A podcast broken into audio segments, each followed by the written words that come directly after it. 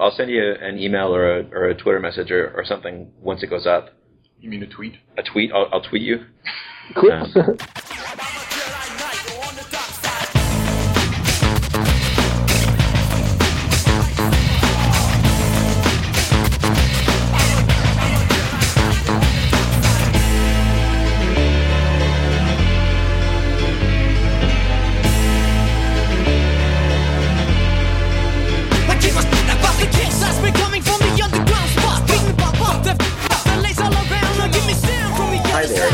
Feature Complete, the podcast about game development and game design.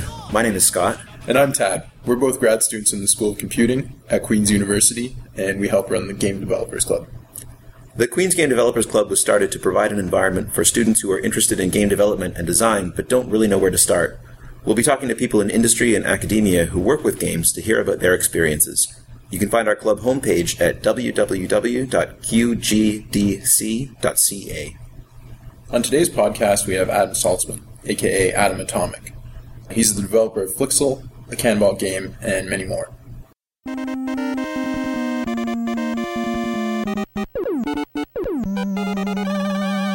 So we are talking today to Adam Saltsman, uh, also known as Adam Atomic, developer of Flixel and Canabalt, among many other things. Uh, Adam, thanks for taking the time and, and speaking to us today.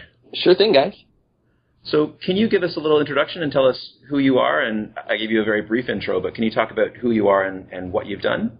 Uh, sure. I'm uh, uh, I'm a, a guy who lives in Austin, Texas, I guess, and uh, uh, I think about three years ago I started making um, flash games on the side for fun. Mm, excuse me, and uh, uh, eventually uh, the uh, sort of uh, side effects of that of reusing code to make a bunch of games over and over uh, was uh, this thing called Flixel, which is a sort of a free uh, library uh, for Flash game makers that's all based in code and is completely free for uh, personal or commercial work uh, that um, people can use uh, to help them make games. And uh, a little while after Flixel was released, I made a game um, that a lot of people have heard of now called Canabalt.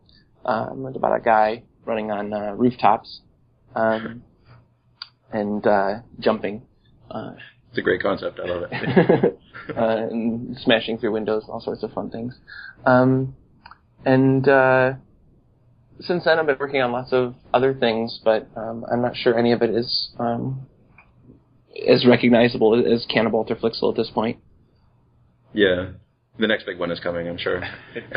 Could, uh, could, could you tell us a little bit more about uh, your background? So you said about three years ago you started developing Flixel and, and Flash-based games. Uh, what were you doing prior to that? Oh, sure. Um, after uh, after school, I uh, had a horrible job for three months, uh, stocking, stocking shelves at an electronics store. That was um, that was completely awful. And then uh, actually worked for about two and a half years as a, a software developer for a small company here in Austin. Um, and a lot of that time was really well spent. It was a really good job. Uh, I left there to pursue some freelancing opportunities, um, which is sort of shorthand for um, losing money for two straight years and screwing jobs up over and over and over uh, until eventually, like by trial and error, I kind of figured out what I was doing. Um, and uh, uh, after that, I um, a guy that I rock climb with uh, showed me a thing that he was building for his iPhone. Um, didn't even have a name yet, uh, but it was sort of a, a word find game, and uh, I did art for it one morning, and uh, that was a really big hit. Uh, and and what was that? What was that called? Uh, it's called Wurdle. Wurdle. Uh, and it was a real big hit, so I actually got to, uh, I stopped freelancing a few months after that, and, uh, we worked on a, a, a iPhone racing game, which was announced but never released, and then made Canabalt, which was released. Um, and, uh, we've been working on different things on and off since then, uh, and it's, it's been good. And, and were, when you were doing freelancing, were you doing game-related freelancing? Were you were you doing coding for game companies? Um, it was a real mix. I, I, I don't think I ever did any. Uh, that's not true. I did write some code for game companies.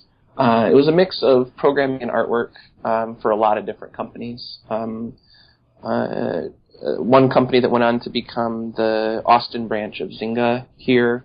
Uh, Oh. I worked there for a couple weeks. That was kind of Wow. interesting. Actually, it wasn't even for them. It was they had contracted contractors who contracted contractors who contracted me wow.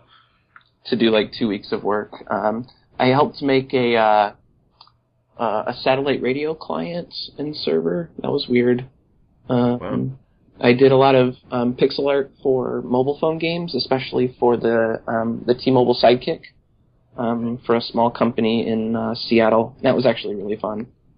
Um, and I did some I did some spec work for Electronic Arts. It was a riot, but my producer got fired.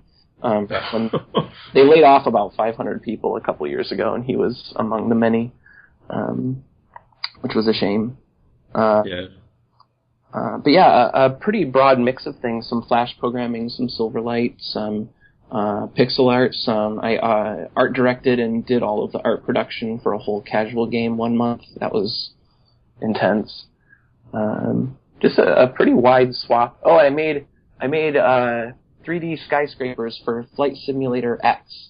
Right on. Um, so you do have a really wide range of uh, a wide range of experience. Yeah. It's not just It- uh, Fortunately, all the skyscrapers I made were for New York, and this was in like 2003 or something. So they never ever showed the skyline of New York in the flight simulator marketing because of 9/11. Oh right, yeah. It's kind of buried work at this point. Yeah, yeah. That's uh, that's really interesting, Adam. So it sounds like in addition to your, your programming, you also do a lot of art, from uh, what you're telling us. Um, I, I I like to mix it up. I think it makes um, it makes things a lot more interesting, and I find that um, at least in the like the small games that I build, most of the time they kind of inform each other in a cool way.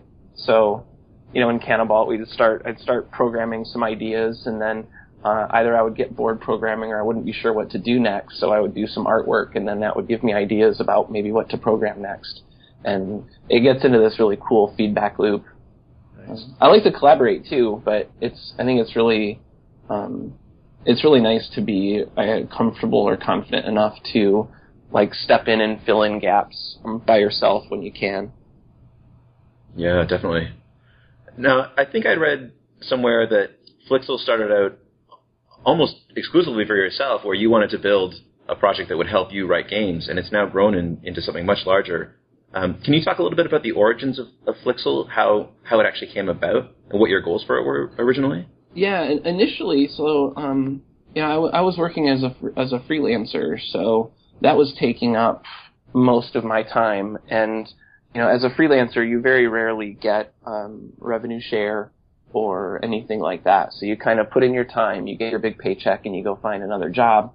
And uh, the idea, the fun, the fun way to do it is to try and get jobs where the pay is good enough that maybe you can take a week off at the end of each month or something like that um, in order to spend time on um, you know a personal project or something that's really important to you or travel or whatever. Um, that's the thing that freelancing lets you do that having a real job doesn't.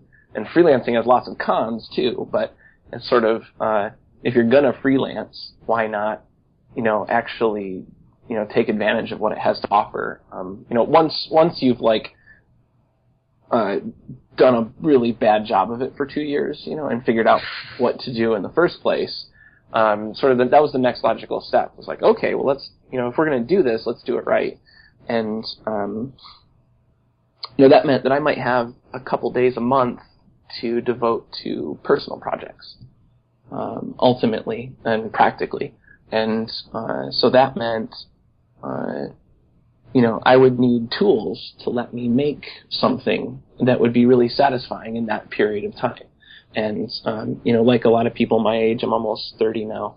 Um, we grew up on, you know, NES and Super Nintendo and, um, Sega Genesis was kind of my favorite console of the era. But, um, you know, it's, uh, and, uh, fortuitously, about the same time, ActionScript 3 had just come out which um, had a lot better performance than ActionScript 2, and it also gave you this um, per pixel access to bitmap data, um, which was a really big deal. So all of a sudden it was like, hey, I have a few free days a month, Flash can do pixel stuff pretty well now, and it's really interesting. And um, you know, maybe maybe this is the right these are the right forces overlapping at the right time. Um, so I started making little uh, test games, um, which were really they were barely anything more than prototypes or demos um, at first, and uh, uh, but slowly started to build up um, between you know projects that were released and projects some projects that weren't released. Um, some chunks of code that were really handy. They were really useful. You know, you don't want to rewrite animation code uh, for every single project if you're using the same kind of animation in each of your projects, which I was. I'd done, uh, you know, freelancing. I'd been doing pixel art animation for mobile phones for years, uh, so it only made sense to write a little code that would handle that pixel art animation for me. And now, ta-da! It's all done. I don't have to worry about it. It's it's very easy for me to save off a few images see an animation in my game and move on to thinking about you know the design or the story or the atmosphere or whatever.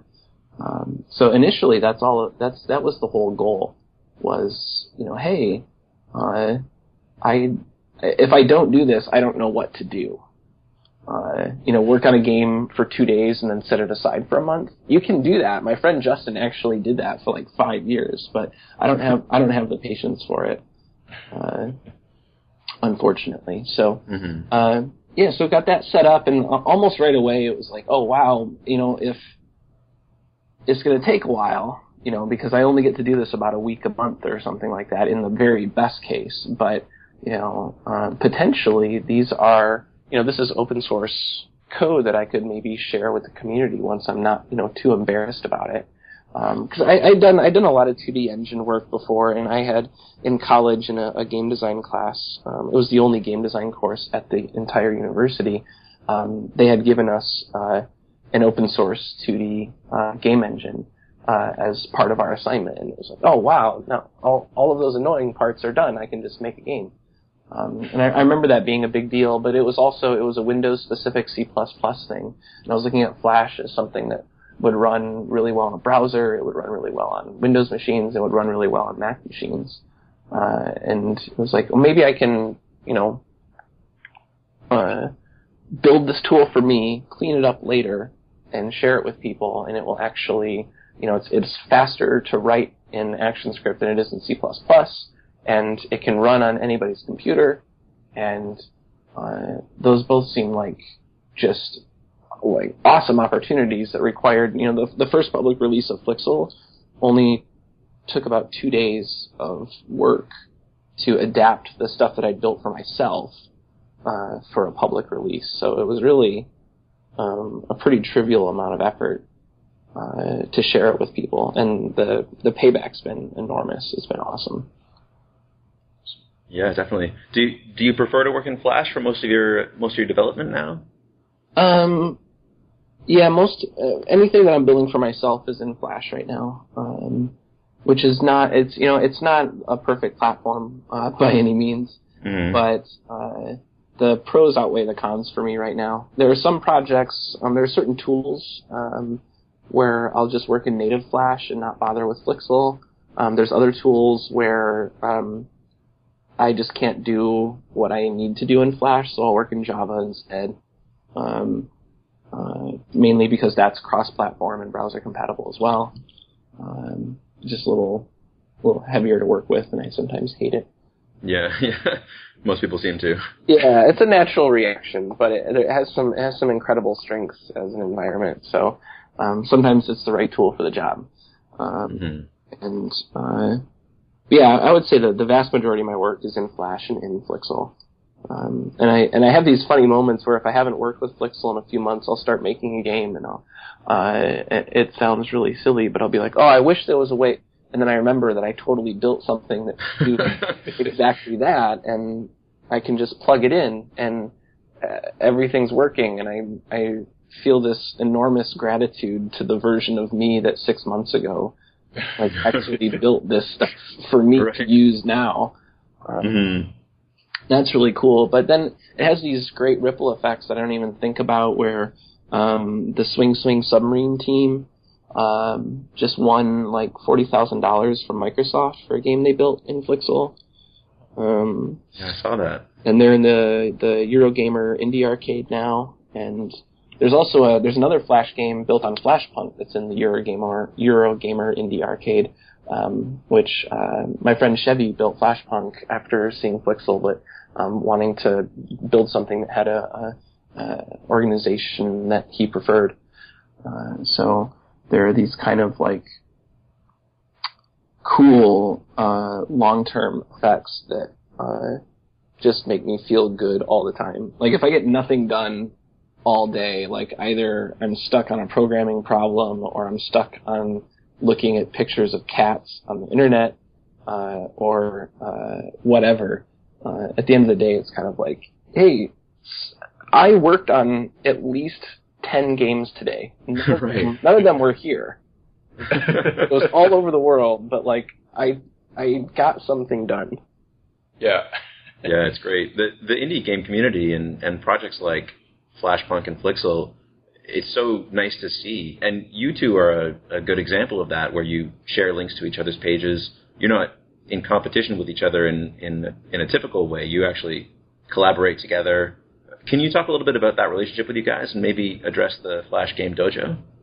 Um, sure, yeah. I I met I met Chevy on the internet um maybe a year or two ago, and then uh, we finally met in person last spring, I think.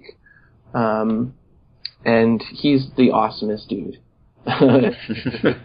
Period. He's like I don't know, uh, 23 or something, and uh, uh, is just like a rampant genius and the easily the most energetic person I've ever been around. Uh, he's a remarkable dude. But um, yeah, I mean the thing is like what the idea of competing for free game development software that has like fundamentally different approaches to how to solve the problem and appeal to different developers just seems like so completely insane to me. Like, uh, if the point of Flixel, um, and and very legitimately, like part of the point of Flixel was like, hey, maybe this will be good for my reputation in the long run. Like there is there is some kind of underlying basic, like this is good karma for me one way or another. But um, you know the the part of it that makes me feel good is the part where people start making video games for fun uh, in their free time, and uh, you know there's there are lots of there are lots of things in the world like um, that people just that just don't click with people. You know, different people learn in different ways. Some people need to learn by example. Some people need somebody to actually kind of like give them a tutorial and go step by step. Uh, and some people myself included, really just get the way Flixel is laid out. Um, and it just makes perfect sense. Of course, that's how you do this, this, and this. There's a lot of people who that is not the case at all for. So if their choice is somebody's told them, hey, you should use Flixel, it's really easy, and they pick it up and it's not easy for them, the choice at the end of the day for me is do they stop making video games forever or do they go try out Flashpunk? Right. And uh, and, and I'm sure there's a C, a D, and a E in that situation too. But like, if they've already bothered to learn a little bit of ActionScript and they just don't get Flixel, like by all means, they should go and pick up this other library and see, um, you know, see if that clicks. Absolutely. Um, so then we uh, we started up. Um, we had this idea to kind of pool um, community resources because we were notice we were talking and um, you know it, it became obvious really quickly that a lot of our community had a lot of the same questions and they had nothing to do with our libraries. They had everything to do with ActionScript. Um, and there's a lot of really cool um, ActionScript resources out there. There's a guy um, who has this blog Senocular that's just completely fantastic, um, and uh, there's some other forums that uh, have a lot of really helpful information, uh, but there aren't any that are really um, dedicated to games. Um, and games are a subset of normal programming, but they have all these weird problems that people um, need to solve and usually solve in the same way. And uh, a lot of those solutions are counterintuitive. And either because game design can be weird sometimes or because action script can be weird sometimes. But it just seemed like it made a lot of sense to put all those resources in one place. But um, it's kind of been nonstop trouble since we started it. really? Uh, wiki, wiki software, uh, we use MediaWiki and it has to be updated a lot and um, it gets spammed pretty heavily and we have some really great volunteers that help um, keep up with that stuff now. Um, the uh, somebody just hacked my whole server through a WordPress problem a while ago, and that caused a bunch of problems. I I built a lightweight um, uploader because I wanted I wanted Flash Game Dojo to also be sort of a dumb host for um, work in progress games. Um, so if you're a game developer, the, the idea was like I want to make games in Flash that you could go to Flash Game Dojo and it would walk you through the steps for what software to download, how to set it up, how to make a simple game, and then how to upload it. Um, and so you wouldn't even need an FTP program or anything. Uh, and I still think that that's that's a really cool resource, but we haven't had the time uh, or ability to um, really turn it into what it's supposed to be. Right away, malicious spam got uploaded to um, the host, and we had to shut that down. Uh, so it's not. Um, I, I, think we both thought that it would take a long time to catch on and be really useful, um, but it's it's been hard to tell if it's actually um, as good a resource as we hoped it would be, or if it needs more time, or if maybe we missed the mark somehow. I'm not sure. Uh, if if it helps, I can give you a single data point, and it's that it, it helped me when I was looking at Flixel and Flashpunk. So it's good good for me. I, I want to thank you for that. awesome, awesome. That's great. Uh, while we're talking about um, open source projects, uh, Canabalt, which we mentioned earlier, uh, your auto running game, um, it's it's been open sourced. Uh, can you tell us what the reaction to, to that's been like?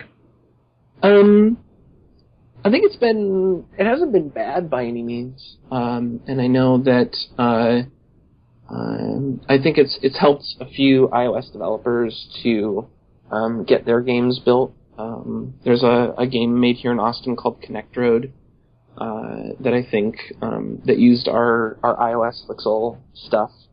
Um, and there was um, uh, there's an awesome action game coming out soon called Ziggurat that is going to be built on it as well.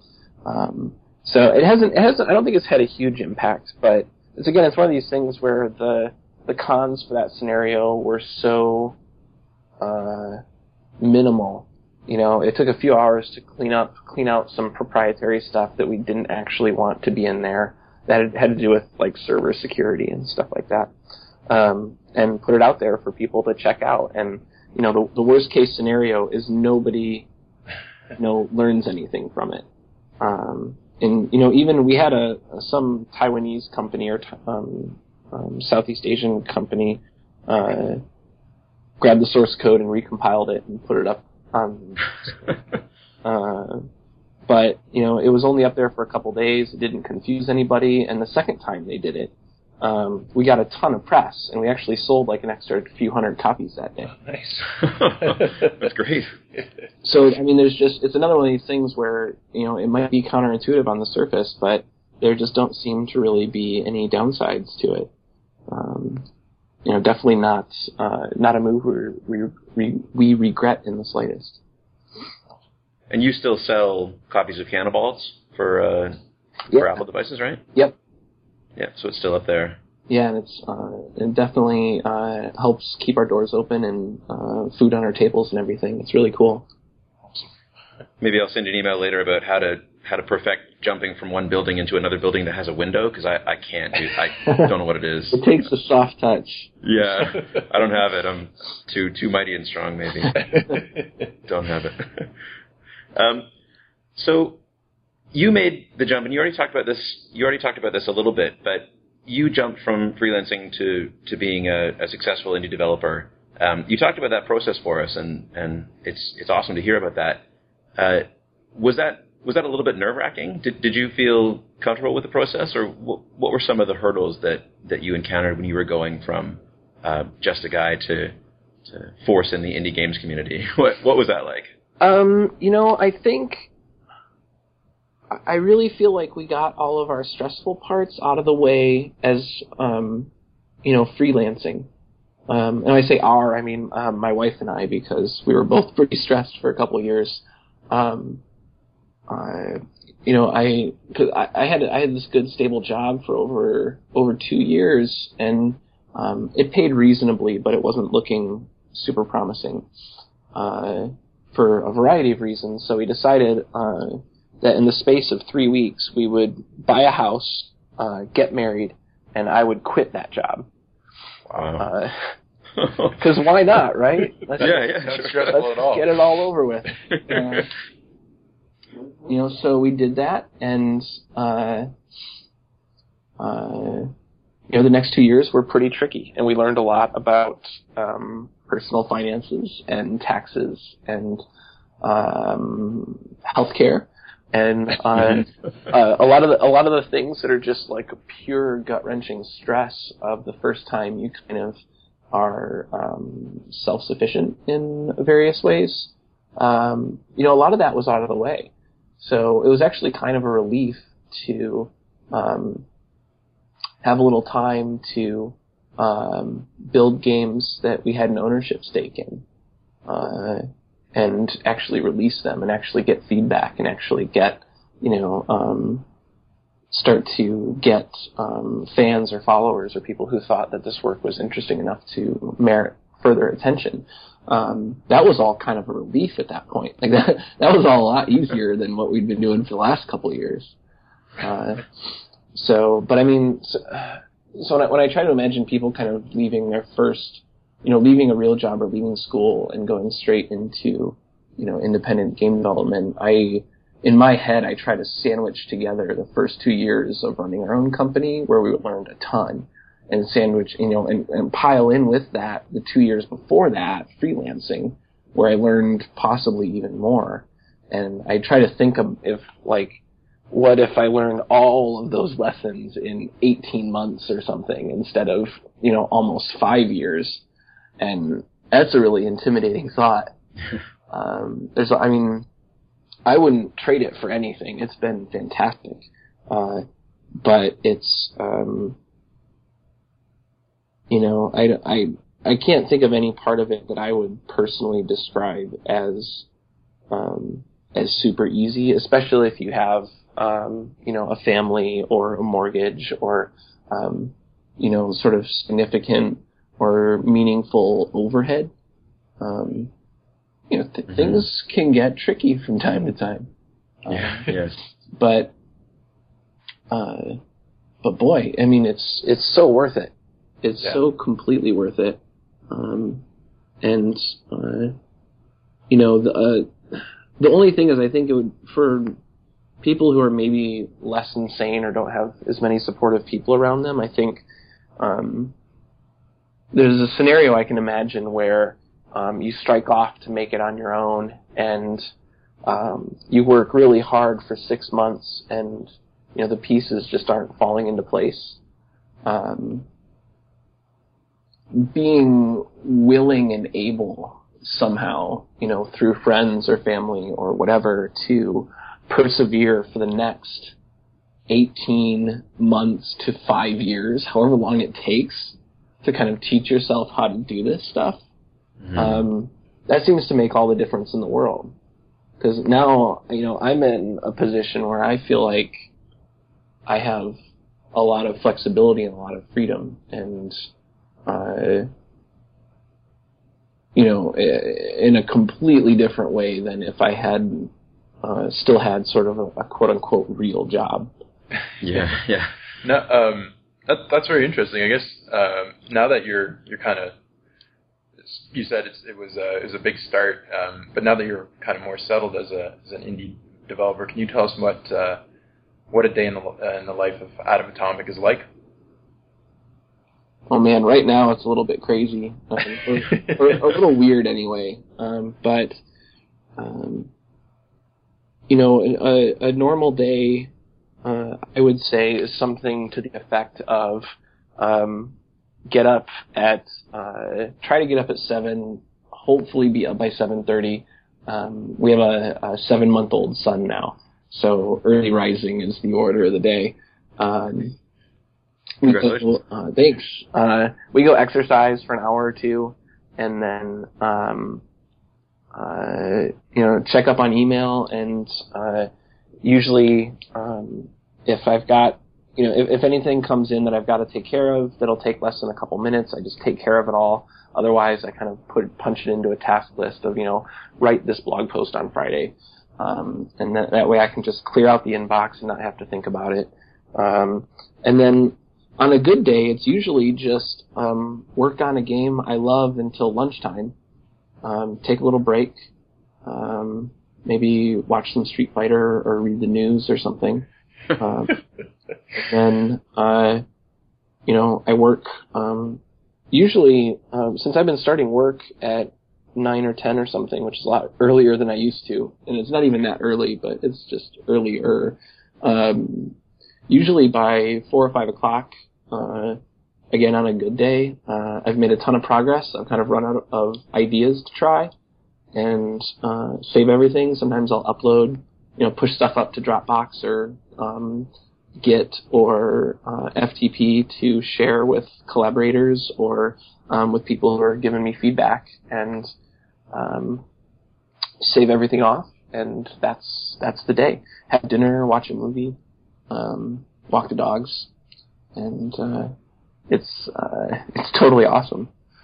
Sounds fantastic. Some days there's you know paperwork. Um, some days there is um, just waiting for people to email you back, uh, and kind of your hands are tied. Um, and uh, other days it's sort of work on something for two hours, then uh, switch gears, work on something else for two hours, switch gears, work on yet another game for two hours, um, and uh, or you know, oh, suddenly you need to do marketing. So you know, especially if you're toward the tail end, your game is in pretty good shape, it's looking pretty good. Maybe instead of um, you know doing experiments and prototyping, you're taking screenshots and um, sort of stumbling through iMovie trying to make a trailer, even though you've never made it before right.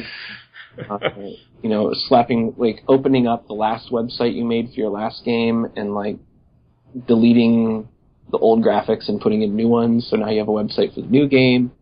Uh, you know, I think uh, if you don't have a publisher, then you know these are you've got a few weeks of this stuff at the end of uh, of a, a major you know game development cycle that uh, that somebody has to do. So we do that. Sometimes it's server maintenance, and sometimes it's um, you know helping debug code. Sometimes it's um, you know a couple hours of QA. Uh, there's lots of there's lots of things to do here. Yeah. Sounds like it. wow. It's not all just sitting around playing video games all day. There's a lot of work to it, but Yeah, it- it turns out. but it, it, I mean, it sounds like you put in the hard work, and you hear you hear that with teams a lot. Teams like the the guys who made Super Meat Boy or or uh, Amnesia, they have they work and work so hard, and then you you see them now, and it looks like they're just playing video games. But man, it's the the payoff is so great, but there's there's a lot of work to to get there. Yeah, and I haven't even really gone uh, and had that sort of um, development experience. Really, like the whole this kind of like just uh, you know 16 hours a day every day for two years kind of thing. Yeah. I'm I just can't do it. I'm Yeah. Yeah. so I, I can't even imagine like emotionally what that sort of thing is like. But um, you know, even getting you know even something that was sort of a normal job for six or seven months when it's actually kind of ready to show people, um, it's it, I don't know. It definitely feels like a big deal. Mm hmm And uh, and what about plans for the future? What uh, what's coming up for you? Oh man. Anything you can talk about? Um, you know, we're doing, um, uh, you know, locally, uh, my friend Brandon and uh, Wiley and I um, have had the opportunity to sort of set up a kind of um, game culture monthly meetup thing that we're calling Juegos Rancheros. Uh, so, um, and we're kind of uh, we're hosted by um, Fantastic Arcade, which is sort of a little game festival thing uh, that happens here in Austin in uh, at the end of this month, about three weeks from now, I think. Uh, so we've got that meetup on Sunday, and uh, uh, and I have I have a thing that's going to be announced very, very, very soon that I can't say anything about, um, and it's not um, it's not a big deal or anything, but um, it's like a, it's another sort of cool little experiment thing. Um, Yeah. and uh, I'm uh, writing a game design book with my friend Andy Nealen. Oh, great. So that will not be out anytime soon. Right. We have about one chapter done. It's a real, it's a really good chapter. But writing writing is such a great word. We're writing our thesis too, right? yeah, Uh, I, I guess uh, um, since we're part of the uh, Queens Game Developers Club here, uh, can you give us uh, or give people some advice uh, for students uh, that want to get into game development but don't know where to begin? Um, yeah, I mean the, the the advice that I always fall back on, but really I guess there's there's kind of a there's an early question and it's hard, um, you know, given my position and the way that I've decided to go in the industry, um, quote unquote industry, uh, you know, there it, it's hard not to sound biased, but it's I think it's a really important question, and it's um, you know wh- what do you want to do right now? Do you want to go be part of a large team? working on a really big project, or do you want to make something smaller and have a little more, um, a lot more creative control, but a lot more responsibility?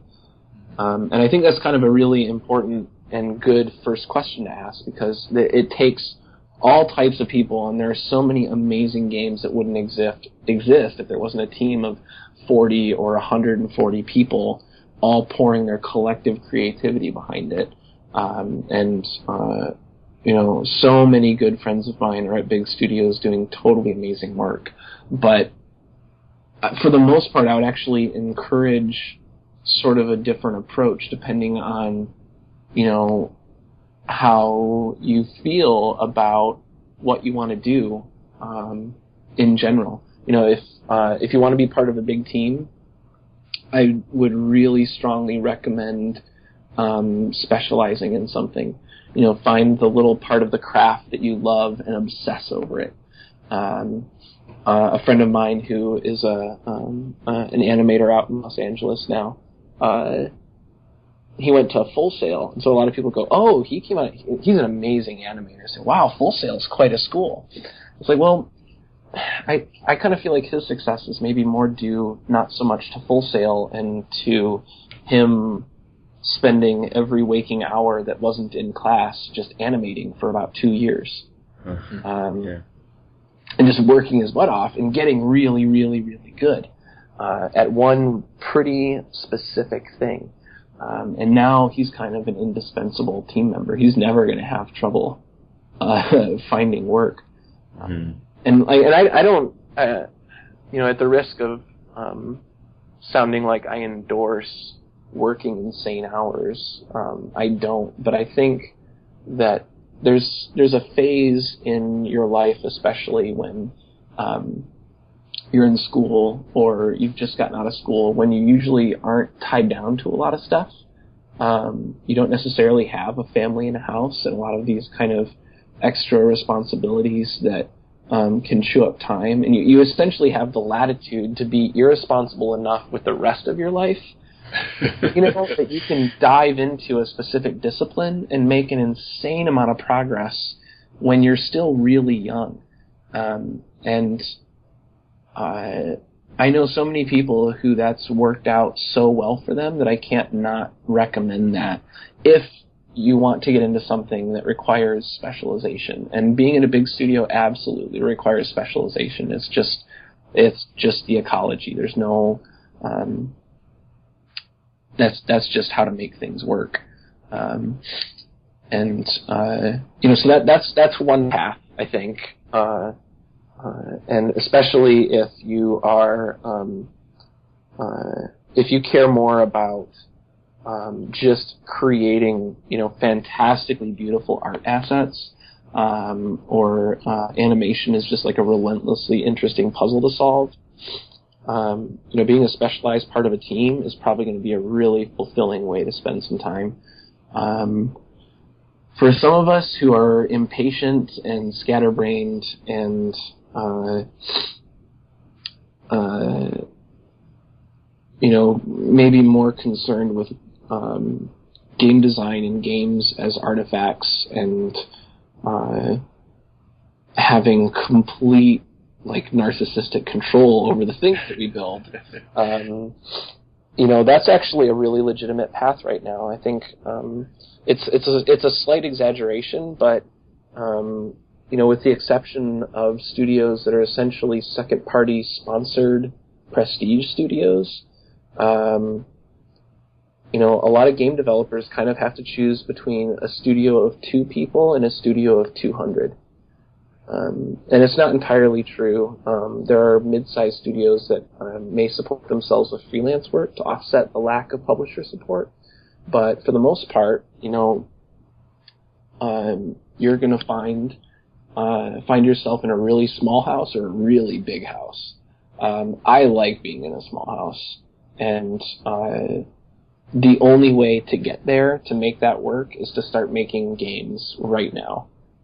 And that means like going and in either after drinking all weekend or before. And this is okay during. Uh, you get Game Maker, or you get Flixel, or you get Flashpunk, uh, or you get Stencyl, or uh, you get something, and you uh, you don't write a design document, you don't draw a bunch of concept art, you don't do any of that stuff. Uh, you start making a game where rectangles move around and something kind of interesting happens, even if it's on accident. And that's step one. And then you assess the weird, sort of horrible Frankenstein creature that you've created and you uh, try to figure out what to do with it next. Um, and actually, you know, it doesn't even have to be in code. Um, somebody made a great um, post a while ago. Uh, I wish I could remember their name about doing this um, with pen and paper and cardboard and markers, uh, Huh. and just uh, or you know, or playing cards. Just get a bunch of stuff. And um, he recommended going on Wikipedia and just clicking the random link. Whatever it takes you to, you make a game about that with the pieces that you have, and you write down the rules, and then you play it with somebody um, and you see if it's interesting. And you know, so you you either do that, you know, in that manual analog sense, which I I thoroughly recommend. It is so much fun to prototype in paper and cardboard. Um, or you know, you do the digital equivalent of that, whatever you're more comfortable with. Um, but do that and do it over and over and over and over until you find out what you're doing um, because nobody can teach you how to do this stuff. We don't even nobody even has good definitions for what games are. right, right. Uh, that's all. That's all really very uh, very cool advice. Thanks a lot for that. I think we'll be doing that uh, random Wikipedia game with the club this year. That's a great idea. I like that. that'll be our that'll be our next exercise, I think. Yeah, I think um, friends. I've talked with people in Austin about it, and they um, they refer to it as um, this is this is a slightly different thing, but you can actually put on what they call a cardboard jam. Oh yeah. you use something like um, Eventbrite or you know some some service to um, accept uh, like admission and registration ahead of time. Uh, so everybody pays ten dollars, you know, and fifty people come or whatever. Um, but you take the um, you take all that registration money and you go to the sort of the craft store in the U.S. We have Hobby Lobby, um, and uh, you just buy a bunch of crap. Uh, Mhm. You know, get a bunch of cardboard and little cards and markers and little plastic pieces, and they sell these like tubes of dinosaurs and sharks. Um, you know, whatever. You get a bunch of that stuff, and then that's what instead of doing a game jam with computers where you need um, a certain amount of table space per person and surge protectors and extension cables and um, a massive amount of air conditioning, um, you can have these cardboard jams where um, people actually work as teams to um, make pen and paper um, board games or card games, uh, tabletop games. And uh, and you uh, the thing is, it goes really fast because you're not debugging anything or worrying about collisions or whatever. Uh, you know, you can rip these games out. Uh, you know, a good prototype. A lot of times, the first version might only take two or three hours, um, and it might be a doomed idea. You know, and it might be um, uh, it might be way too thin on its own, and it needs some other you know magical ingredient. But it's a really fast process, and then the fun part is everybody can then switch tables, right? Um, so everybody makes a game, and then everybody like switches and plays the next table's over's game, uh, and it's uh, it's really cool. That's neat. That's really cool. Uh, I definitely encourage. I, w- I would love to see more of those happening, just because it's it's one more obstacle, um, you know, out of the way. Like, oh, I don't have a laptop, or I don't know how to, you know, write scripts. Um, it's like, well, okay, how about we just think about game design instead of video game design first, and then if that interests you and you see like, oh, this is cool, but I wish I could add this, this, and this, you know, and it's too hard to do in a board game then you can say, oh, well, you know, now you have a, you know, motivation for, um, pushing through uh, whatever obstacle was there um, preventing you from pursuing digital game design. Yeah. Maybe if you want to make a good game, it's it's easier to make a good game from a bad prototype than it is from no game. So Yeah. Um, yeah, or else, you know, uh, you know, we we all learn a lot more from our bad games than from our good ones. I think. yeah, uh, you know, making a, a broken cardboard prototype um, is exactly the kind of activity that can like turn on all these light bulbs in your head and go, okay, I screwed that up, but you know, now I have this, I have this idea for an actual video game that I, I find is very interesting. Or even better, you know, oh, I have an idea for a board game that's actually really cool, and they dive right back in with the materials they have. Uh, you know, like that's that's the kind of loop that I would you know the the thinking about systems and psychology and um, being willing to iterate on a design like these are really fundamental core aspects of being a game designer or a game maker and you know none of that stuff requires writing code um, really uh, you know, making video games requires writing code, but making games has nothing to do with it. And so maybe that's an obstacle that we can get rid of. Um, and and I, I firmly believe that it will have a drastically positive effect on the um, genders in attendance as well. mm. yeah, yeah, You know, if it's if it's not a computers event, it's not a programming event. Um, I think you know, if all you have to do is show up with ideas and enthusiasm, um, that seems so much more open and welcome to me. yeah. Right. Adam, you're getting us excited for this uh, upcoming book. The pressure's on now. So. yeah. Um, sure. Uh, So well, I'm occasionally muting my mic because I'm blowing. oh, that's okay. Oh, okay. okay. Uh, It sounds better than blowing my nose into the microphone. oh, okay. Uh, thanks a lot for talking with us, Adam. Uh, you've given us a lot of cool insight uh, in, in, into to what you've done and what you're doing. Um, I, I guess maybe we wanted to, to open it up here and just give you uh, give you an opportunity to uh, to, to plug uh, your your your website and uh, and and blogs and whatnot. Uh, feel free. Sure. Um, my website is just um, adamatomic.com, and there are links there for Twitter and blogs and weird prototypes and um, side projects and um, friends game studios and all that good stuff. Um, and I'm on Twitter at um, uh, no spaces is pretty. It's all pretty straightforward. Um, and uh, I haven't been real active um, blogging or anything recently, but um, we may start um, sort of blogging in um, connection with our book, um, uh, which doesn't exactly have a, a release date or uh, it has a title, but I don't know. We haven't really publicly announced it, so I probably won't say that out loud just yet. That's fine, yeah. Fine. But Yeah. uh, but yeah, I'm, I'm on Twitter way too much. So if uh, if people want to follow there and uh, and chat or whatever, that's cool. But um, uh, and then obviously Flixel is uh, flixel.org. Flashpunk is over at flashpunk.net. Um, and um, you know, GameMaker is still probably the best introductory software for people to make games, but it's uh, it's kind of you know it has all everything has strengths and weaknesses. Um, so I definitely recommend checking out GameMaker if it's if the if the price isn't right. Um, there's always Unity and Flixel and Flashpunk, and you know Stencyl has a lot of things that GameMaker has, uh, and it's built on Flixel, uh, and it's completely free as far as I know too. It's spelled it's spelled kind of funny, S T E N C Y L. Okay. And how about the uh, Flash Game Dojo? Where where can people find out? more Yeah, it's just uh, it's I think it's flashgamedojo.com. Yeah, uh, and uh, it's it works pretty good most of the time.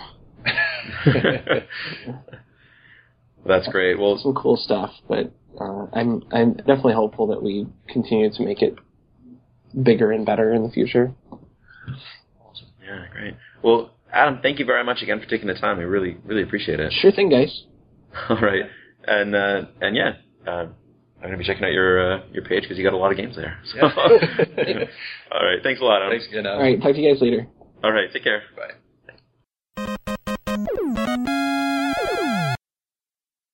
Are you still there? I'm still here. Oh, sweet, sweet. I didn't want to hang up on you. that was great. Uh, that was that was awesome. I was going to give you a hard time about uh, about Chevy Ray being Canadian and, and you're American and we're in Canada, but but but there was, there was never a good time to slip that in there. So I, I'm sure it's implied anyway. yeah, exactly. We can open with uh, "Oh Canada" for the for the for the podcast. no, maybe not. We're not we're not big on editing, but uh, Yeah, yeah, not gonna be not gonna be too much there. Hello. I am projecting to the microphone. Hello, testing one, two. Testing. Scott's body is ready.